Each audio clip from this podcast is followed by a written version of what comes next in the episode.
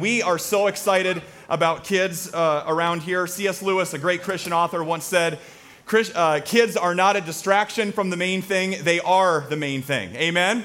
Uh, they are a priority around here. They are not the future of the church. They are the church right now, here today. And we are so thankful for them. We have three main goals uh, when it comes to kids, whether that's our Hope Kids program, whether it's the preschool during the week, or we have a program called Whiz Kids on Thursday nights, which reaches out to a lot of kids. Believe it or not, there are thousands of kids uh, in our neighborhood, in the Oak Ridge neighborhood here as well, that don't get proper meals, uh, that maybe don't have uh, a lot of parents uh, or supervision uh, in the home and they're alone a lot. They come from difficult financial and family backgrounds, and we serve them every single uh, Thursday night as well. And so, any of those programs, regardless what we're doing with our kids, we have three main goals. Uh, the first one is that they would be safe. Uh, both physically safe, but also spiritually safe, where they know that they can come and learn in a grace filled environment. They're not going to be picked on, they're not going to be bullied. So, number one, that they're safe. Number two, that they are going to have a blast, that they are going to have so much fun. There is a reason that you're going to see a lot of kids skipping into church this morning and skipping out of church. And we want it to be that way. We want them to love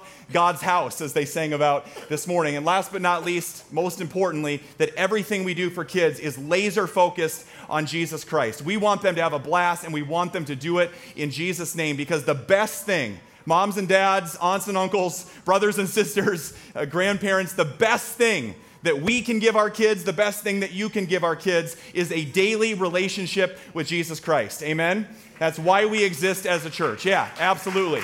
And whether that's yeah, whether that's here, uh, we, we, can, we can come alongside what you're doing, but you are the primary spiritual influences in your kids' uh, uh, lives. And so as you go home today, we want to uh, ask you and, and challenge you to talk with them about what they learned today. We're gonna, your kids are all going to go home with a Hope at Home sheet today, and it gives you written out questions. You don't even have to think of them or on your own. The questions that you can continue to ask your kids because just as important as what they're experiencing in Hope Kids right now is a mom and dad, is grandparents that are living out their faith every single day. That's what's going to make faith stick for generations to come. So we want to encourage you with that as well. But one of the reasons that we get the kids up here on a regular basis is because they have a lot to teach us. And I'm going to remember for those of you that are over there, I'm going to try to stay on this side of the stage so everybody uh, can see and can make eye contact back there. One of the reasons that we get these kids up here on a regular basis is not because we have anything to teach them, is because they have so much to teach us. Kids have this amazing ability to be open and receptive to God. They have this amazing ability to stand in awe of God, to a way of seeing the world with no limitations to what God is capable of. It was a few months ago as the summer months uh, were wrapping up. We were getting home as a family. Our two kiddos were up here. They're three and five uh, as well. And so we were getting home late. It was already dark. It was past their bedtime. And we're piling out of the van and bringing them out. And, and I get Caleb, our five year old, and I take him out. And he just kind of looks up at the sky and he goes, Daddy, look. And I go, What? And he's just like, Whoa. And I look up and I realize I don't know if the kid's seen stars before. He's had a deprived childhood, and this might be the first time that he's really looked at stars because it's always past their bedtime. And so we're getting him to bed late. He's like, Whoa. And I'm like, Yeah, buddy, look at all those. Those are the stars. And he's like, I know, there's so many of them. And I go, Do you know who made all those? And he goes, God did. I'm like, That's right. God is so cool, isn't he? Wow. And then I look at him and I go, buddy, do you know that God has all of that, all the stars and the planets and all the galaxies? The, God holds them. God is so big that he holds them in his hands. And he's just looking up, and then it's like silence. I'm like, normally he's just talking. I'm like, you okay? What's going on? And I'm just, what are you thinking about? And he goes, Daddy, those must be some big hands, he said. And in that moment, I remember thinking, oh, buddy, never lose that. Never lose that. Because you can just kind of go, ah, oh, that's cute and everything. Or you can say, where does that go? When you and I become adults and we become grown up, productive, very serious adults, when's the last time you stood in awe of God? When's the last time you went, wow? When's the last time that you stood in awe of God's power? When's the last time that you just stood in awe of who God is with, with, with awe and wonder and how big and powerful that God is. Where might you be underestimating the power of God today? That's what I want to talk to you about today is the power of God. Everybody say power. power. Oh, I've seen you at football games. You're louder than that. Say power. Power. All right, awesome. Power. Of course, it's easy to think about God's power in terms of flinging the stars into place or making mountains or a big thunderstorm. But when's the last time you considered God's power, how big He is? How big of a God do you have? When's the last time you consider that? Is God in your, in your box of your agenda and your plan or your, your, your social stances or your political affiliation? Does God have to fit in that box?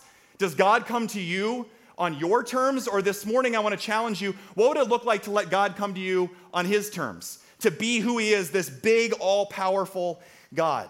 We think about God's power manifested in creation, but when's the last time you thought about God's power to change your circumstances?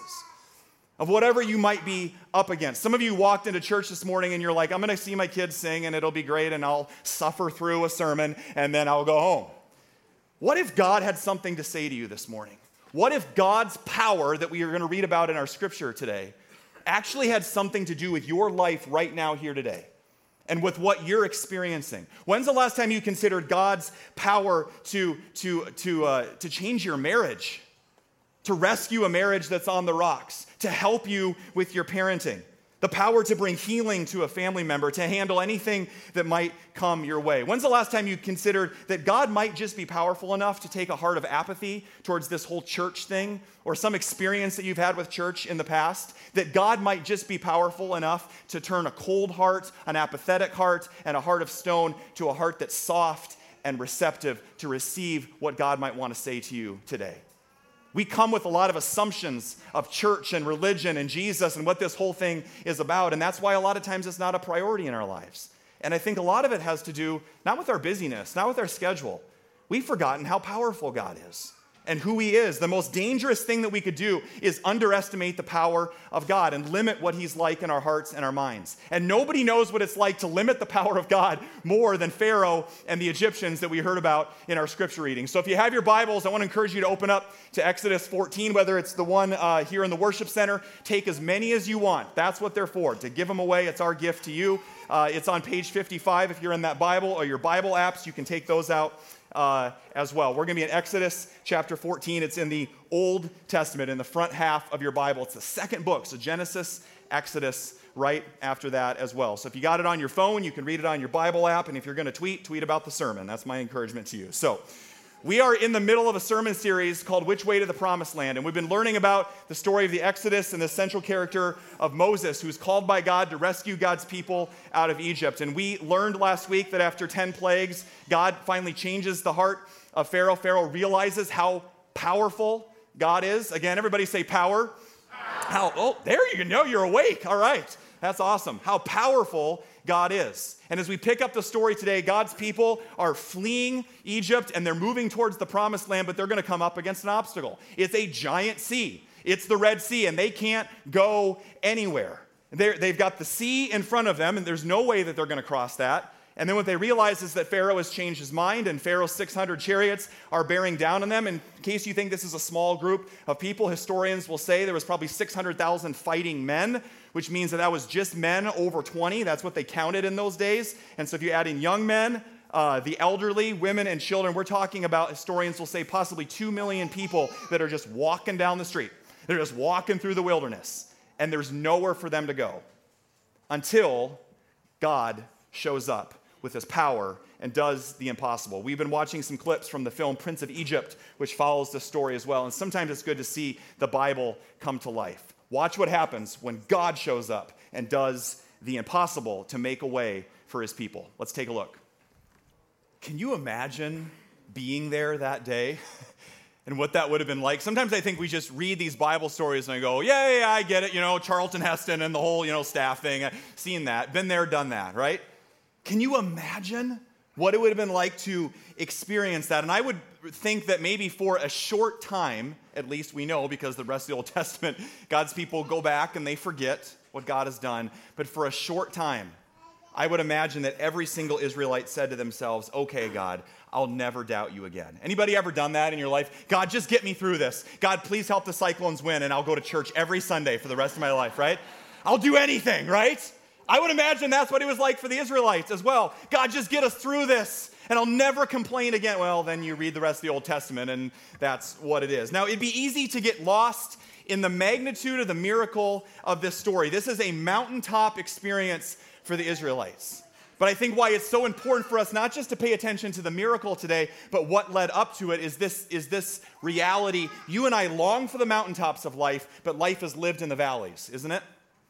Life is lived a lot in the ordinary, in the mundane, in the in the in-between of life. And so I believe that there's incredible lessons that you and I can learn leading up to this miracle. And so we're going to hit the rewind button on our Bible remote control a little bit, and we're going to go backwards in the story. Before all that happened, before the big moment of Exodus, before the miracle, what can we learn about God's people as they relate to us for everyday life? And we pick up the story in chapter 14, verse 10. If you're following along in your Bibles, chapter 14, verse 10, it says, As Pharaoh approached, the people of Israel looked up and they panicked. Everybody say panic.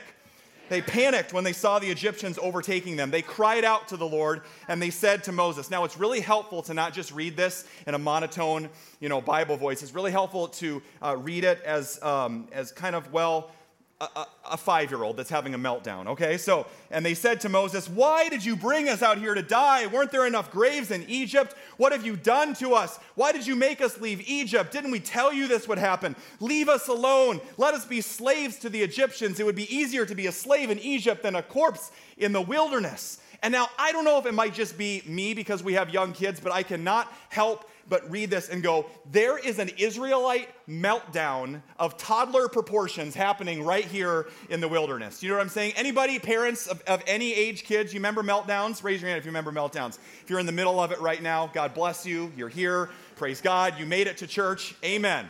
Uh, we're really glad that you're here. It is a meltdown. But now, to give the Israelites a little bit of slack, if we were being pursued by a giant army, you'd probably be freaking out too. But don't forget the context of this moment. It had been, we don't not sure how long it was from when they left to when they reached the Red Sea, but think about this. God had just literally rescued them from centuries of generational slavery. He had saved their lives during the Passover that we talked about last week, where the blood of the spotless lamb was spilled on the doorposts and God rescued them, and, and that whole amazing moment that took place last week. And here, at the first sign of freedom, and then the first pain, the first obstacle, the first difficulty that they experience, they freak out. They panic. Why? Because here's what I want you to hear this morning it was their default. It was their default reaction to the difficulties of life. Because when you're a slave, your default posture towards life is what? Fear. It, it, it runs and controls your entire life fear of punishment, fear of death, and fear of the future. This was the narrative that they had chosen to live by. If anything is going to happen, it's probably God out to get us. The narrative is God's not in control, God's not going to take care of us, and I can't trust God to provide. You ever lived in that story? Some of you might be stuck in that right now and doubting God in that way. And I want to ask you, just like the Israelites, what is your default reaction when obstacles come your way? As Christians, as followers of Jesus, sometimes the way that we respond to life is no different than an unbeliever that doesn't know that we have this God that has literally split seas for his people. So, what is your reaction when difficulties come your way? What story do you believe? Let's get really practical. Your car breaks down and you have this unexpected $1,000 payment that fits nowhere in your monthly budget. Your boss comes to you on Friday afternoon and says, Just so you know, we're going to have another round of layoffs next week. Your spouse comes to you and says, I don't know if we can live together anymore. You have a really busy week and your spouse is out of town for traveling for work and your child gets sick. What's your default reaction. When another decision is made in Washington, D.C., that just rattles your cage, if an election doesn't go the way that you hope and your candidate doesn't win, you're scrolling through your feed and you find another act of violence in our cities and in our schools. How do you respond? Let's get really practical for a second, because the Bible is really practical. and it is, it's not some ancient book that sits on our shelf at home and we look at it and go, that's cute. This is life. And it has so much to say to us. The first thing that we learn about God's power is that it teaches us not to fear, it teaches us not to be afraid. Watch how Moses responds. Back to the story. Moses has every right to just go off, right? Parents, do you ever feel that? Your kid's having a meltdown, and every ounce of you just wants to go, Why? You have no idea how ungrateful you are, right? I'm sure Moses is feeling the exact same way, but it's not how he responds. Verse 13 Moses told the people, Don't be afraid. Just stand still and watch the Lord rescue you today. The Egyptians you see today will never be seen again. And then let's read verse 14 in the Hawkeye Gold up there today, conveniently. Let's read that together. The Lord Himself will fight for you. Just stay calm. Just stay calm. If there was a verse written for parents of young children, behold, that is it right there. The Lord will fight for you. Just stay calm. Moses reminds me of this strong, calm parent. I think about those moments uh, in our own lives as parents when our kids are freaking out and they're rolling on the floor and they are having a meltdown. If for some reason you ever had it in your mind that pastors are perfect and that we live in this, you know, perfect, uh, uh, we're up on a pedestal and everything's perfect and our kids are perfect and they always behave. Literally last week, as church is ending, right on the front doormat of uh, the church here. That same little punk five year old, my son, Mr. Caleb, that had this great theological statement about the power of God and the stars, is having a literal meltdown in front of the entire church. Maybe you missed it. I didn't. I was there trying to uh, control it, and he is yelling, I never get to do what I want. And then this was the best one. It's hard not to laugh sometimes. You want to have, you want to have compassion, but I'm never ever going to get to play with toys again. Probably not, because we're terrible parents and you live in a slave labor camp. So you're never gonna. No, I'm just kidding. And I'm just thinking, this sounds a lot like the Israelites. Who says the Bible isn't practical, right? When I'm at my best, when I'm still an imperfect parent, when I stay calm, I'm able to stay calm and cool and confident and look at him and say, I'm so sorry you're feeling that way, Caleb. And why am I able to remain calm? Because I know the end of the story because as his good and most of the time loving father that cares for him, I know that the circumstances that he's in right now are not going to last forever.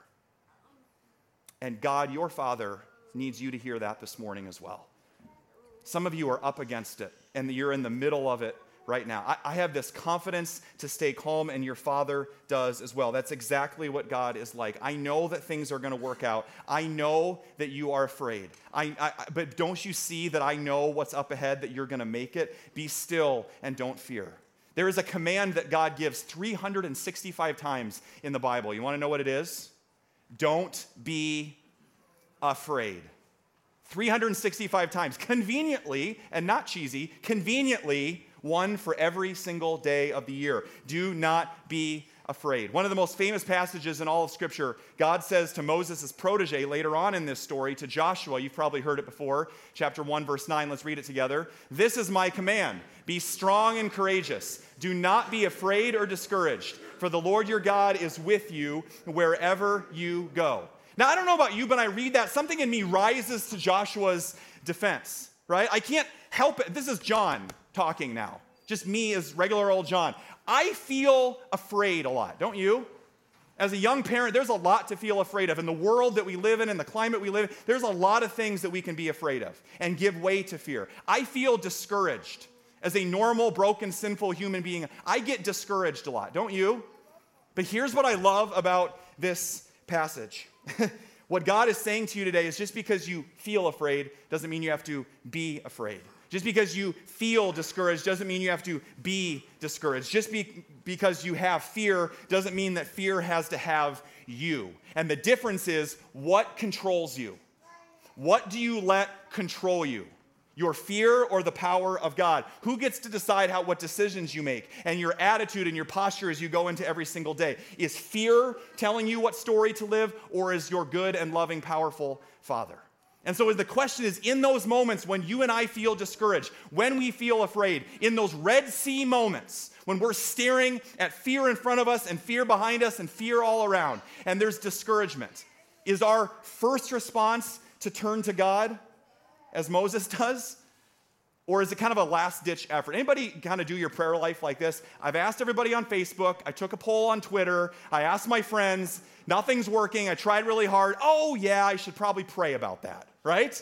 Anybody? Maybe that's just me, all right? It's a last ditch effort. God says, right away, What's your reaction? What is your default? Do you go to God right away? Paul says this in Philippians chapter 4 verse 6. Don't worry about anything.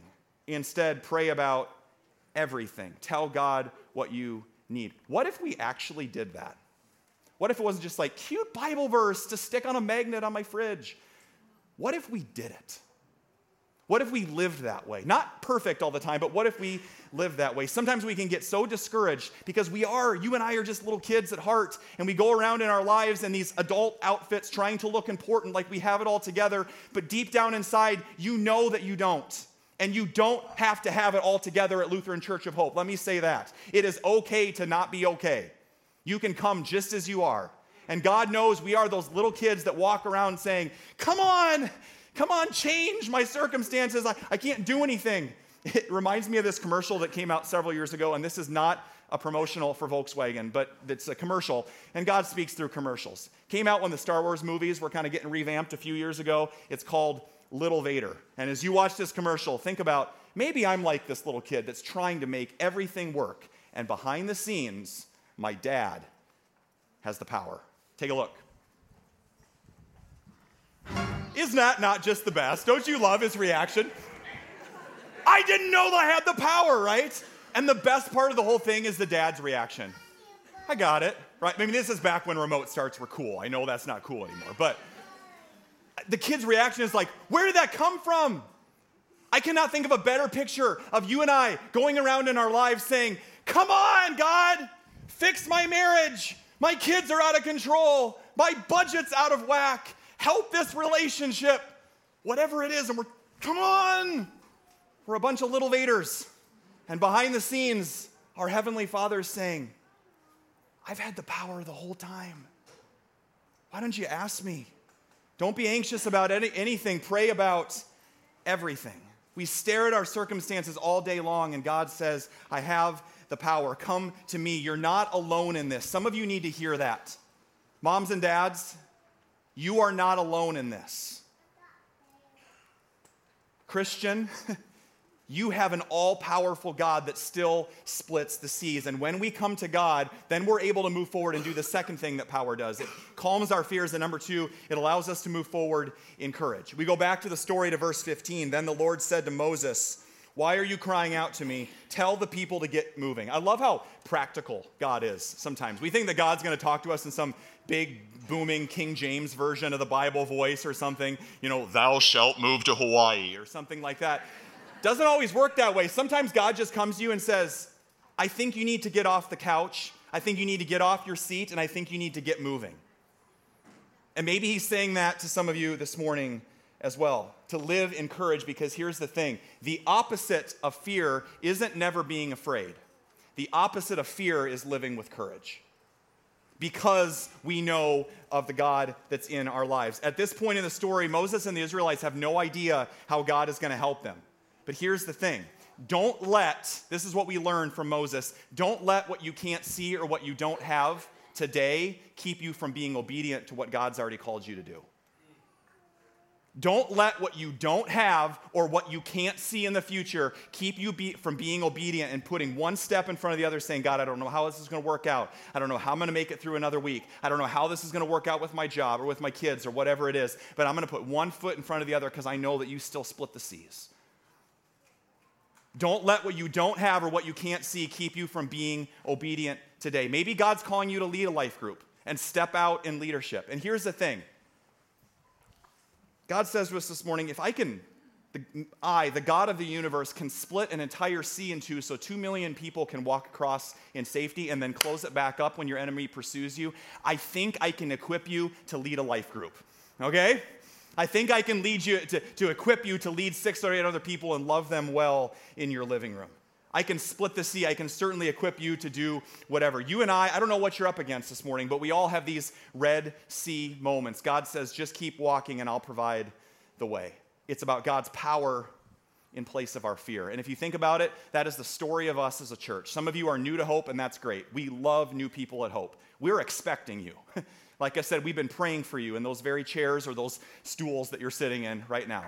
We love that you're here. We exist for people that are not here yet. We have been praying for you. And yet, the story of this church is Red Sea moment after Red Sea moment of going, okay, God, we're going to set up and tear down in an elementary school at Hubbell Elementary where we met for six or seven years. Every single week, everything we have fits in the trailer. God, how are we going to do this? I don't know if I can keep up. Every Sunday, it was a two shirt Sunday. I'd bring one shirt to sweat through when we set up and another shirt to preach in. It wasn't always easy. And then we get this car dealership? How are we going to make a car dealership a church? And are we going to, are we going to be able to provide for it financially and with volunteers? And God continues to provide over and over and over. And in a way, we're right back at that beach again. A lot of you know this, some of you don't know it if you've been around, but we're getting ready to uh, hopefully purchase and renovate an additional building that's directly to our north here to support our continued and growing ministry uh, and mission and we're so excited. And already God's providing and making a way. Last weekend we had our um, our congregational meeting. We do that once every decade around here because we don't really like meetings. We would rather be on mission than have meetings as a church.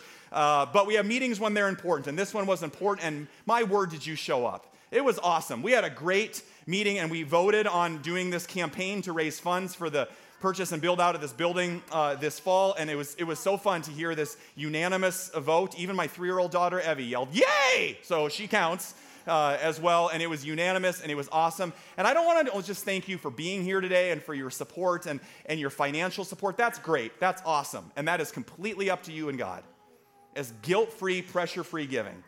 But what I want to thank you for and encourage you as a church that I am so grateful for you.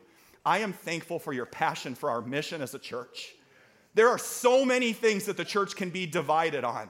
But the Jesus that unites us will always be bigger and stronger than the issues that can divide us. Amen? And I am so thankful that you continue to be a mission minded church that puts the mission of Jesus out front, that you know that we have this powerful God, that nothing is going to stop him. Nothing. There's no reason that God can't take a car dealership or a former insurance building and build his kingdom right here in the middle of Des Moines. I am so thankful that you have one heartbeat as a church. And when you voted and you said, Yay, something in me just rose up and said, I love this church.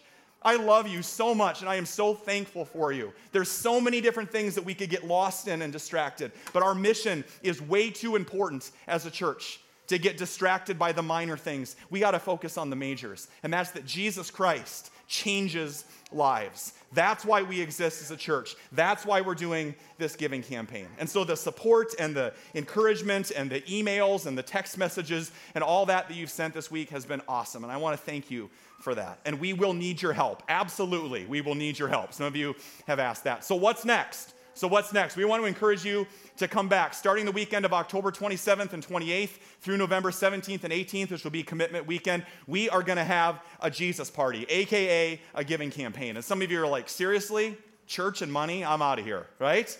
I want to challenge you to put your assumptions and the myths and maybe the bad experiences that you've had with church and money and let God change your heart. Let him challenge you on this to see your time and your talent and your treasure in a brand new way.